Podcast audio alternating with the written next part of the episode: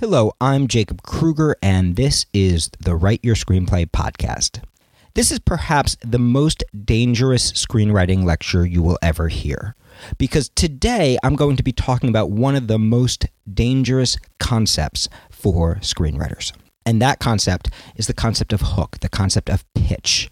The reason that pitch is so dangerous for screenwriters is that oftentimes when we are thinking about can I sell it, can I sell it, can I sell it, it takes us away from the kind of writing that we can actually sell. Oftentimes, when we start to think about what do they want, what do they want, what did they want, it cuts us off from our own voice. And if you've listened to this podcast, you know that without your voice, you don't have a shot. That in fact, your voice is the only thing that a producer can buy. Because the truth is, if a producer wants to buy a well executed, well crafted script with a good hook, there are thousands of working screenwriters that they can buy those scripts from. So, in order to take a chance on you, in order to take a chance on a new screenwriter, you need to be giving them something that they can't get from somebody else. That thing that you can give that they can't get from somebody else is your voice. So, the danger of pitch is that oftentimes instead of starting to think about what we want who's the character that is fascinating to you what is the question that you don't know the answer to that you wish you did what's the event that moved you and changed your life what's the dream you had last night that kept you up what's the terror that haunts you instead of starting there with the personal we start outside of ourselves we often start thinking, what do they want? And the challenge of that is multifold. The first is you don't know who they are. And so, because you don't know who they are, instead of dealing with the real they, usually they is just a projection of the most insecure part of yourself. So, the first problem is that when we start to think about they, the they that we think about is not like some cool producer who's going to dig our work. The they that we think about is the part of us that thinks we're not good enough. It's the part of us that thinks that our idea is never going to sell the part of us that feels like we have nothing to offer, the part of us that feels like our craft isn't good enough, or our voice isn't good enough, or our art isn't good enough, the part of us that wonders if we have enough talent. And as writers, we are all desperately insecure. And we're desperately insecure because as writers, we're introspective people. Our job is to look inside of ourselves, look at those little niches that most people don't look at, those little doubts, those little questions. And so, because of this, if you allow yourself to get into thinking of the they that is going to judge you, it's going to cut you off from your real instincts. It's going to cut you off from your freedom to improvise as an artist. It's going to cut you off from your voice. And you may end up with a really clear, clean idea, but it's likely that the execution is going to be lacking something. It's going to be paper thin. It's going to feel like there's something missing, like there's a glass ceiling that you can't quite get through in your writing. The second problem when we start our process by thinking of can I sell it, can I sell it, can I sell it, is that you probably don't have a clue if you could sell it or not. And most likely, neither does anybody else in your life. Now, if you're lucky enough to have a really powerful agent or a really powerful manager, that person's job is to be on the phone 24 hours a day, seven days a week, finding out what is hip, what is popular, what is in style, what is in vogue right now. But if you are a normal human being who walks the earth, particularly if you're a normal human being who probably has a full time job, and on top of that is probably doing a second full time job writing, the truth is you have no time to play the social networking game of finding out what's coming in and out of fashion. By the time you actually see a movie in the theater, you're already two years behind the trend. So the next problem when you start thinking, can I sell it? Can I sell it? Can I sell it? Is not only are you most likely censored, but you're also probably full of doubt. Because the truth is, you probably have no idea what commercial is. Because the truth is, the industry has no idea what commercial is. What commercial is changes every day. We're living in actually one of the most exciting times ever to be a filmmaker. We recently did a retreat with ITV Fest up in Vermont. That was last October. We're doing another one this October. And ITV Fest is a wonderful festival that basically brings together producers and new filmmakers in order to create a pipeline between independent television makers and the networks and studios. It's a pretty exciting event. And in addition to all the education stuff we do there, one of the really extraordinary things about it is you get to do a tremendous amount of networking. And it was a very interesting thing talking to these multitudes of agents and managers and producers because today the language has changed. Back when I was coming up in the 90s, what people were talking about was hook and money. Hook and money, hook and money, hook and money. You had to talk pure business to the business people because they weren't even seeing film as art. They were seeing film as just an extension of the MBA training they'd had before they'd headed out to Los Angeles to make more money in a very lucrative profession. But when we were speaking to managers and agents and producers at the ITV retreat, we were hearing something very different. We were hearing managers say things like, Yeah, we're making art. We're looking for artists. And that's a really exciting change. And where did that change come from? Did managers suddenly become philanthropists? Absolutely not. What happened was we've had a little renaissance happen in television. And that renaissance is trickling up from television into features. And what agents and managers and producers have finally realized is oh my God, there is money in them hills. There is money in art. So this is a very exciting time to be a filmmaker. But if you're thinking about what can I sell, if you're thinking about what is hot right now, if you're out there chasing the trends, not only are you once again cutting yourself off from your own vision, you're also most likely chasing a trend that is already over. The truth of the matter is, to sell something, you got to get a little lucky. Because even if I were to whisper into your ear exactly what is hot right now, by the time you write the darn script, you're now a year behind. Especially if you've put the time in to actually get that script to a place where it fully encapsulates your voice, what you're trying to do as a writer. The third problem with pitching, the third reason that pitching is so dangerous for young screenwriters. And not only young screenwriters, you know, I started my career working with professional screenwriters. I had a really unique job in the industry. Basically, my boss would knock on my door and he'd say, "I want to make a movie about Sacagawea," and or whatever, name the topic of the day. And I would go out and I would write the story. Um, and oftentimes, writing the story actually meant writing the script uh, because I was never a guy who could just arrive at a story without really getting to know my characters. I couldn't arrive at the kind of story that was going to sell. So I would often, in the process of writing the treatment or the story or the outline, I would often have written about 70% of the script, not in like the final version, but in, in a rough version. Then what we would do is we would sell it and we would go find a professional writer who had more credits than I did to finish the script and what usually happened would be that that writer would screw it up. I mean, don't get me wrong, there were some really brilliant writers we worked with who were able to take these concepts and do extraordinary things with them, sometimes things that I could never have even imagined. But most of the writers that we hired screwed it up. And if you're a development executive, you know that that is pretty much par for the course. That sometimes seven or eight or nine different writers have to be hired before the project either goes into turnaround, which is the most common thing, or finally gets a green light. So my job then was to sit down with those writers and to somehow save the script because it was a hell of a lot cheaper for my production company to pay me to fix that script than it was for them to fire that writer and hire a new one. And that's actually how I learned to teach. I learned to teach working with professional writers. And I was a really young kid. I was 22 years old.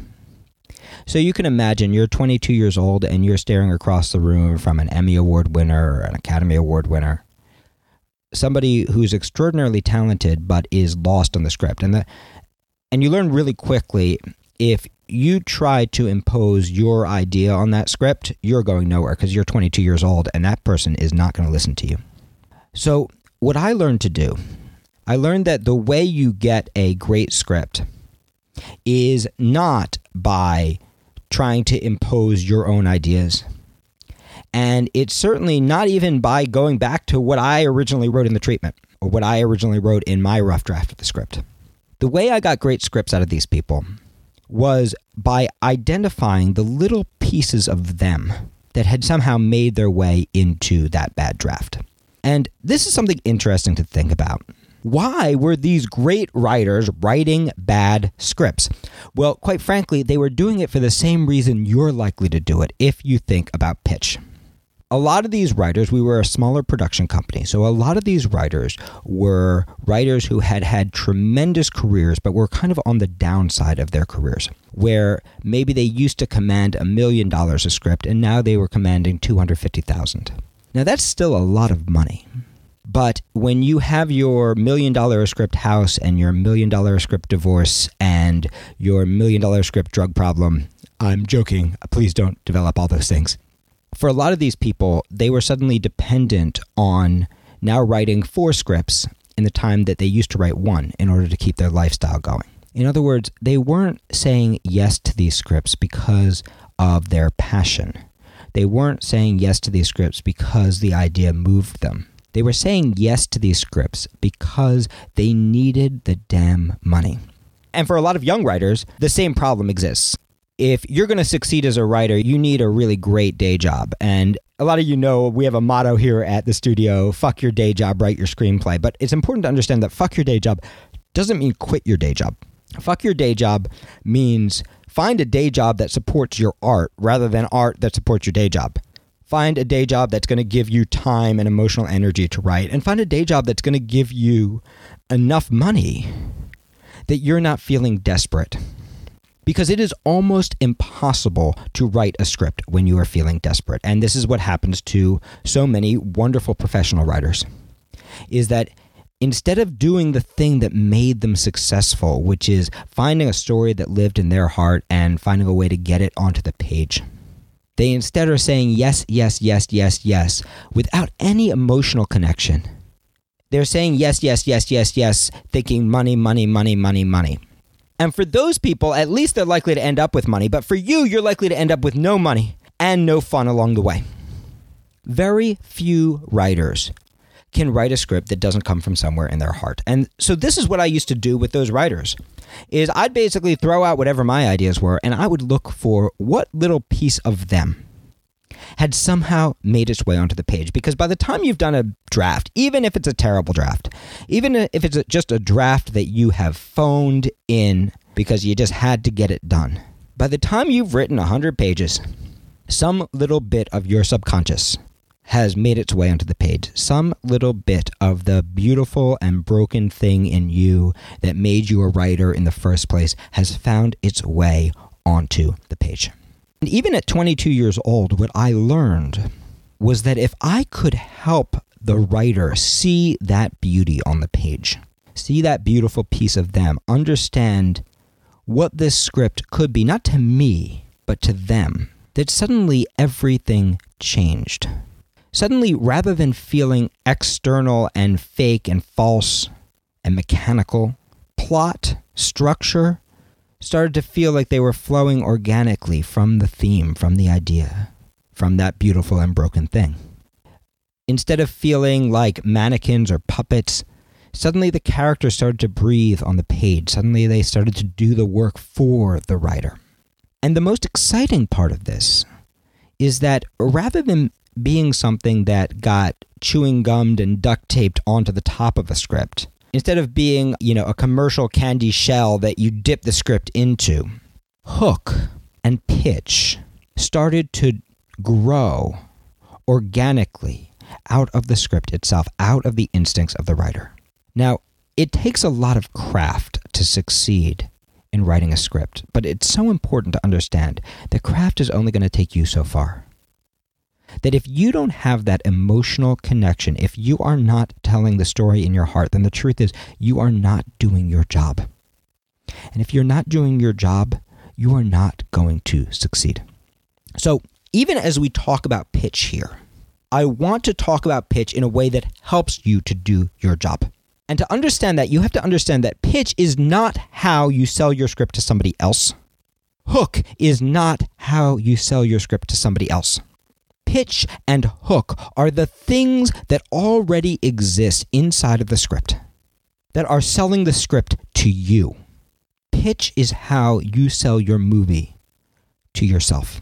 And this is really important because no matter how bad your idea is, if you keep following your instincts, if you keep following the thread of that question you don't know the answer to, that beautiful and broken thing in yourself, that character that you want to understand, that thing about the universe that doesn't make sense, that idea that makes you laugh or cry, the characters that live inside of you, if you keep on doing that and you're willing to push hard enough, eventually the hook will emerge, even from the most terrible idea. Let me give you a couple of examples of this. The worst idea that I've ever heard for a movie, called Lars and the Real Girl. If you know Lars and the Real Girl, you know that this is one of the most beautiful movies ever made, and it launched Ryan Gosling's career. And if you know Lars and the Real Girl, you also know that the hook is ridiculous. So here's the hook a neurotic man orders a sex doll and decides that she is going to be his girlfriend and everybody in the town accepts her, and it makes his life and everybody else's life better. This is a terrible idea. And in fact, the bad version of this movie was actually made.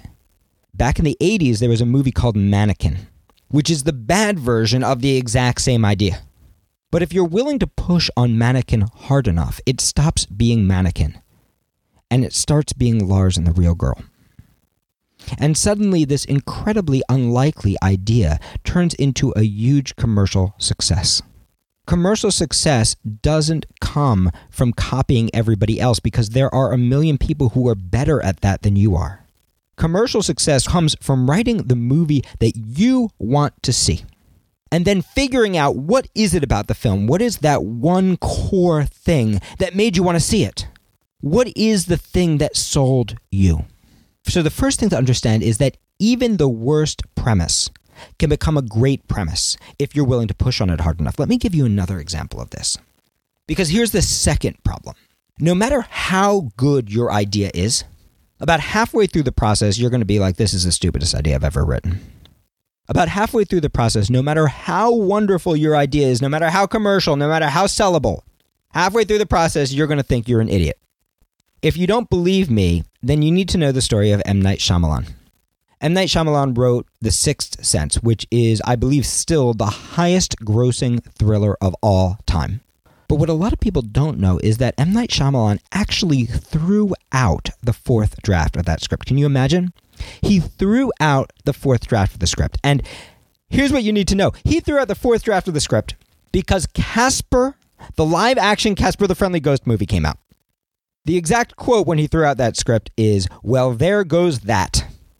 That's right. The writer of the number one grossing thriller of all time thought his movie was no longer going to be successful, no longer going to be commercial because Casper the frickin' Friendly Ghost came out. But here's the really interesting thing. At that time, M. Night Shyamalan was right. Because at that time, M. Night Shyamalan had not yet figured out that the Bruce Willis character was dead. At that time, M. Night Shyamalan was truly just doing a live action version of Casper the Friendly Ghost, which he thought at that time was the hottest concept he'd ever thought of. He didn't know the trick ending. In fact, he was lucky enough to have someone who said, dude, you got to keep going. And it wasn't until draft 10 that he realized, oh my God, this guy's dead. Now listen to the languaging there. This wasn't, oh my God, I could make this guy dead oh my God, this guy should be dead. Oh my God, they would really like it if he was dead. Oh my God, it would be so commercial if he was dead. It was, oh my God, this guy is already dead. And I just didn't know it yet. Writing a script is a process of discovery, which means that if the script you write is the script you plan to write, and if it unfolds exactly in the way you expected it to unfold, you're not doing your job. And if you want proof, think about M. Night Shyamalan's later movies in which rather than finding the surprise ending organically, he tried to impose a trick ending on every frickin' movie. Notice the difference in the quality of those films and in the commercial success of those films. So, no matter what, when you're thinking about them, when you're thinking about can I sell it, when you're thinking about is it commercial, you can know 100% for a fact you are cutting yourself off from your voice and you're cutting yourself off from your real chance at success. So, what are you supposed to do about pitch? Are you supposed to just ignore it? Does it not actually matter? Well, I'm a pretty strong believer that movies are expensive And that means that when I write a movie, I'm asking someone for somewhere between 100,000 and $100 million to do something that I believe in. So that means a couple things to me. That means number one, I better damn well believe that person is going to make their money back. Because if I don't believe that that person is going to make their money back, if I don't believe that my movie has something in it that is going to pay back the person who just put $100 million in, or $100,000 in, or a million dollars in, if I don't think it has that, then I haven't done my job. Because then I'm asking that person to do something that I wouldn't do. I wouldn't just throw a million dollars or a hundred million dollars into somebody else's project if I didn't think that it was going to be successful. So, as writers, it's not that we just should ignore pitch, because unless you want to think of yourself as a charity case, which I don't think you should, pitch is one of the ways that you make sure that you have something valuable for your producer. Because ultimately, pitch is the thing that's going to determine if your movie is successful. The thing to understand is that that pitch is not something you find outside of yourself. It's something that comes from inside of yourself. Next Friday, April 21st, we're going to be doing a free pitch event at the studio and online. It's totally free, and I'm going to be talking a lot about how to build a personal pitch. And then we're going to actually do some demos where we let people practice their own pitches and make their own pitches better. So I'm not going to get fully into that here on this podcast, although I do invite you to join us for that event on the 21st. You can find out more about it at writeyourscreenplay.com slash fix your pitch. But what I want to talk about now, to kind of give you a beginning of thinking about that, is that all pitching is personal. That when you go in to pitch your script, what you're really doing is you're not just telling a story of what the movie is, you're actually also telling the story of who you are in relation to the movie. Where did this movie come from in you? And the reason for that is that although producers and agents and managers believe oftentimes that they're making business decisions, the truth is there is no rational way to choose one movie over another. There is no rational way to say yes to a movie because the truth is nobody knows what's going to be successful. Producers thought so little of Star Wars that they gave a guy named George Lucas all of the toy rights billions of dollars they gave away because they thought so little of Star Wars. Every single studio had passed on it. Francis Ford Coppola had to mortgage his house to finish The Godfather. So, nobody really knows what's going to be successful. So, before you start thinking about how to pitch your script to somebody else, you want to start by asking yourself, how am I going to pitch it to myself? You want to practice talking to yourself about the script, not talking about the millions of great elements of your script but instead talking about the one thing that it's really about for you. The thing that is the most important thing, that if people don't get that thing, you haven't done your job or they haven't understood your movie. At the beginning, that might be a thematic thing. That might be something like, hey, this is a movie about mothers and daughters, or this is a movie about love, or this is a movie about what is it like to live with a devastating illness, or this is a movie about not knowing who you really are. So it might start with a thematic hook. Oftentimes, as writers, before we really fully know the story, that theme will start to emerge for us where we're like, I'm curious about this, I want to understand this. But as the story emerges, we want to start to transform that thematic hook into a more literal hook, a more structure based hook. We want that hook to become a hook that's about a guy who or a girl who. We want to understand who this main character is and what's the incredibly ironic journey that they go on that's going to lead them to the theme. So rather than thinking about hook as some way that you make your script commercial, rather than thinking about hook as the idea, I want you to think about hook as the character's journey. I want you to think about Hook as the incredibly ironic twists and turns that happen along your character's journey that takes a person who starts off like this and changes them to somebody who's a completely different person. I want you to think about Hook as the thing that makes your movie different or cooler than others in the genre. So, for example, a while ago, a beautiful movie came out called Brokeback Mountain. And the hook of Brokeback Mountain was gay cowboys. And once you understood gay cowboys, you pretty much could tell yourself the story. You could anticipate the kinds of twists and turns, the kind of ironic complications of who these characters were with very little additional information. A couple years later, another gay cowboys movie came out. Um, except this time it wasn't cowboys. This time it was a movie called The Kids Are All Right. That movie was set in suburbia with a lesbian couple. And prior to Brokeback Mountain, that story alone would have been worthy of a movie. But the truth is, after Brokeback Mountain, even though it's just a different location, the gay cowboy story had already been done. So, what made this movie a little bit different in the genre? It was gay suburban cowboys with kids. And to make it even a little more complicated, one of those gay cowboys ends up having an affair with the biological father of her children.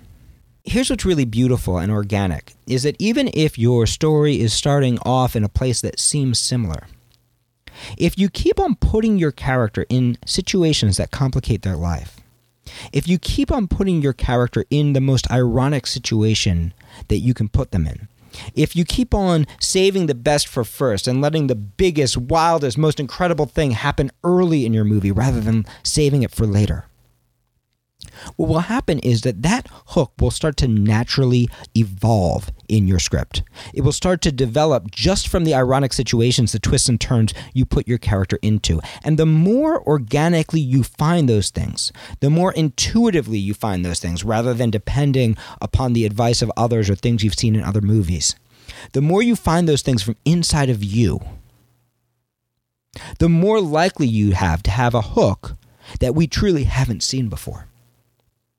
And the more likely you ha- are to have a hook that's going to feel emotionally and intuitively and organically connected to the theme of the movie, the reason that you're writing it in the first place. If you'd like to learn more about how to construct a pitch like that and how to communicate those things inside of you to other people in a way that gets you in the door, gets people excited about your script, shows people the marketability of this thing that comes so beautifully from inside of you, then I invite you to join our Fix Your Pitch event on April 21st, and it's going to recur every single month on a Friday night. You can find more information about that at writeyourscreenplay.com slash fix your pitch. You can register there. It's 100% free. You can join us here in New York City, or you can join from anywhere in the world via video conferencing and have your pitch ready, or you're free to just listen. I'll give a little lecture at the beginning, and then we will practice pitching with each other. And if you can't make it this April, we'll have a different teacher from Jacob Krueger Studio doing that pitch event every single month. So I hope you can make it. I hope to see you all then. Again, you can find us at writeyourscreenplay.com slash fix your pitch. I hope that you enjoyed this podcast. Again, we make this podcast available totally free and with no outside advertising. So if it was helpful for you, please do share it with your friends, subscribe to us on iTunes, and write us a review. It really does make a big difference. You can also get a complete transcript of this podcast on our website, writeyourscreenplay.com. And if you'd like to study with me in New York City, online, on one of our international retreats, or one on one as part of our ProTrack mentorship program, you can learn more on our website. That's writeyourscreenplay.com.